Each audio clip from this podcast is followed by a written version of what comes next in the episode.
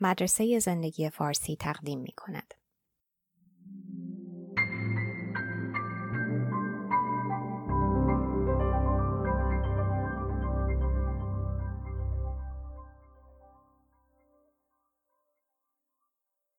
ترجمه و صدا دکتر ایمان فانی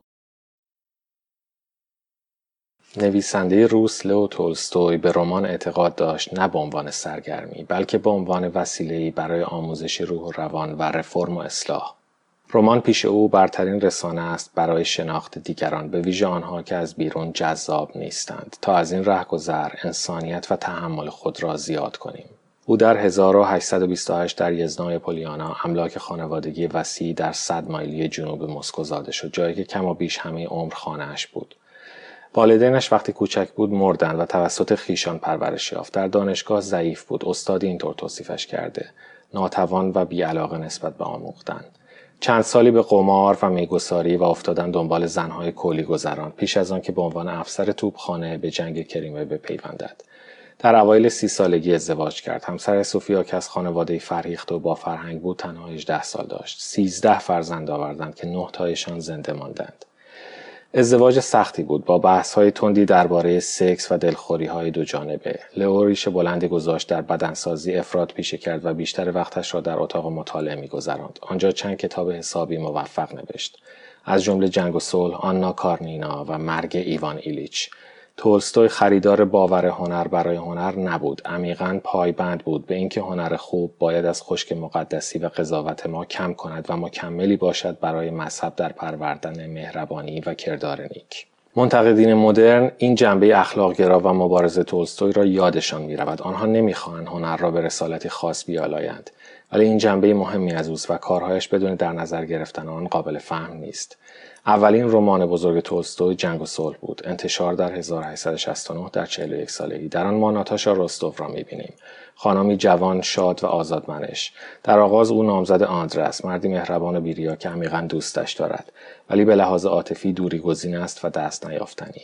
هنگامی که آندره در سفر ایتالیاست ناتاشا آناتول خوشقیافه و ولخرج را ملاقات می کند و تسلیم افسون او می شود چیزی نمانده آناتول اقبایش کند تا با هم فرار کنند که خانواده در لحظه آخر جلویش را می گیرد. همه از ناتاشا منزجر و خشمگین می شوند. این جنون هم آیندهش را خراب کرده و هم خانوادهش را شرمگین. با معیار دنیا ناتاشا حسابی خراب کرده.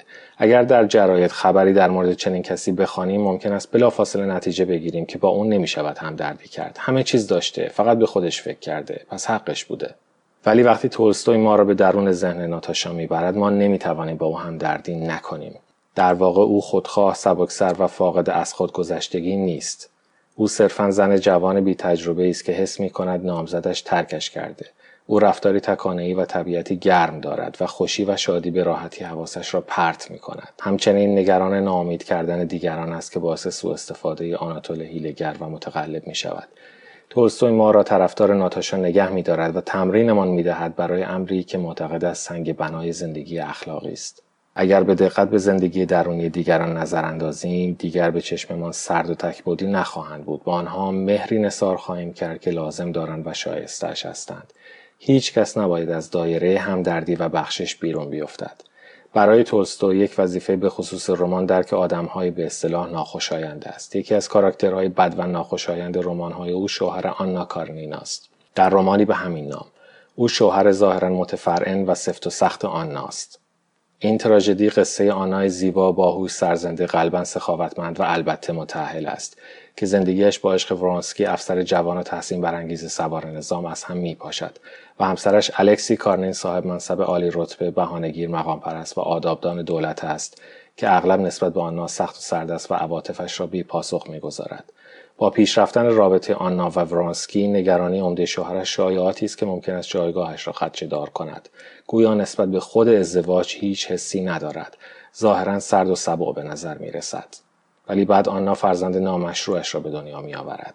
بیمار است و در صحنه عمیقا منقلب کننده شوهرش برای مادر و نوزاد میگرید و آنها را میبخشد آنا می‌گوید نمی‌تونی منو ببخشی ولی الکسی ناگهان خلصه ای حس می کند که شادی به او میبخشد که هرگز نمی شناخته. دلش پر از حس عشق و بخشش دشمن می شود.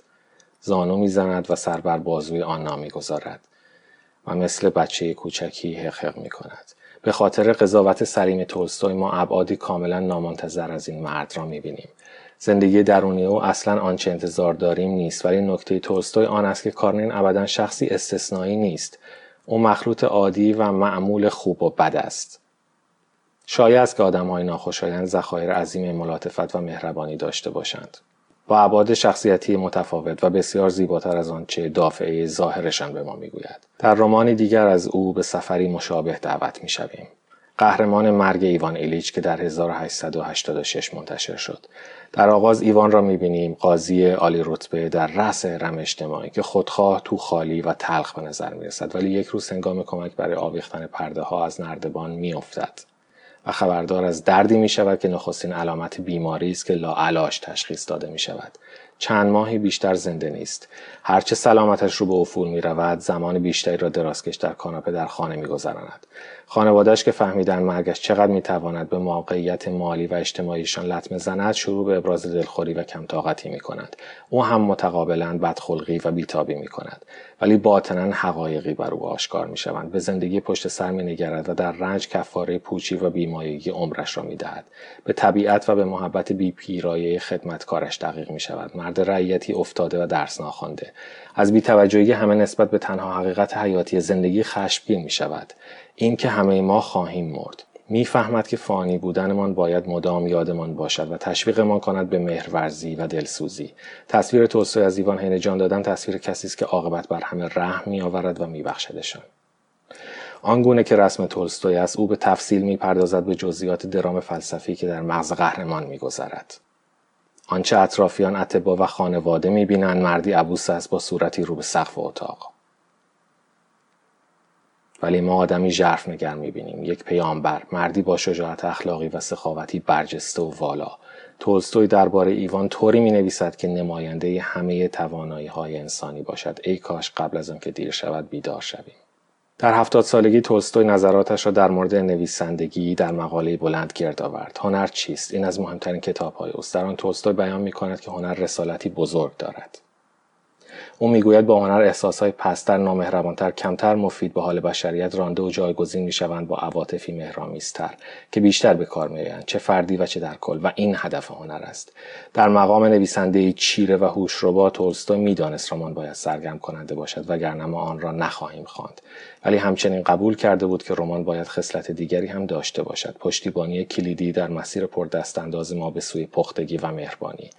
رمان با دسترسی به مکان این کار را می کند که دست ما به آن نمی‌رسد زندگی درونی و باطنی دیگران در هنرچیز او بیشتر در مورد دیگر نویسندگان نوشت ولی های خود اوست که فروتنانه و غیر مستقیم برایمان جمعبندی می شود. نویسندگان بزرگ فقط به کار وقت گذرانی نمی آیند. نوشته های ایشان باید گونه ای درمان باشد. تلاش برای آموزش سلامت عاطفی و خوشسوقی اخلاقی. تنش روابط لئو و سوفیا هرچه پیرتر شدن بیشتر شد. او مینالید که آنها درباره مفهوم زندگی دو نظر کاملا مخالف دارند. هرچه سوفیا کچخلقتر مستبدتر و مهار ناپذیرتر می‌شد تولستوی اصرار داشت که هنوز او را دوست دارد ولی اعتراف می‌کرد که دیگر احساسش را بیان نمی کند.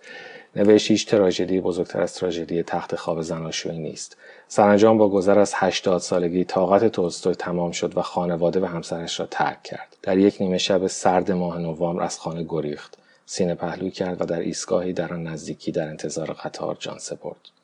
خاکسپاری تولستوی رویداد مردمی بزرگی شد. هزاران نفر از تمام روسیه و جهان شرکت کردند و جایش را داشت زیرا پیشنهادهای او پیامدهای عظیم اجتماعی دارد.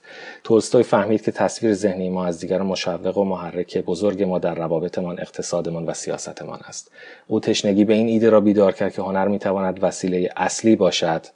برای دستیابی به درک دقیقتر و اغلب مهربانتر ذهن و زندگی دیگران پیکرش را به خانه برگرداندند و زیر درختانی به خاک سپردند که در کودکی آنجا بازی می‌کرد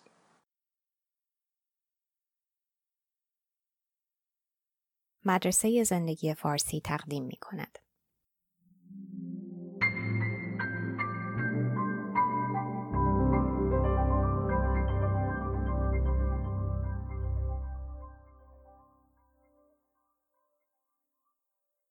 ترجمه و صدا دکتر ایمان فانی.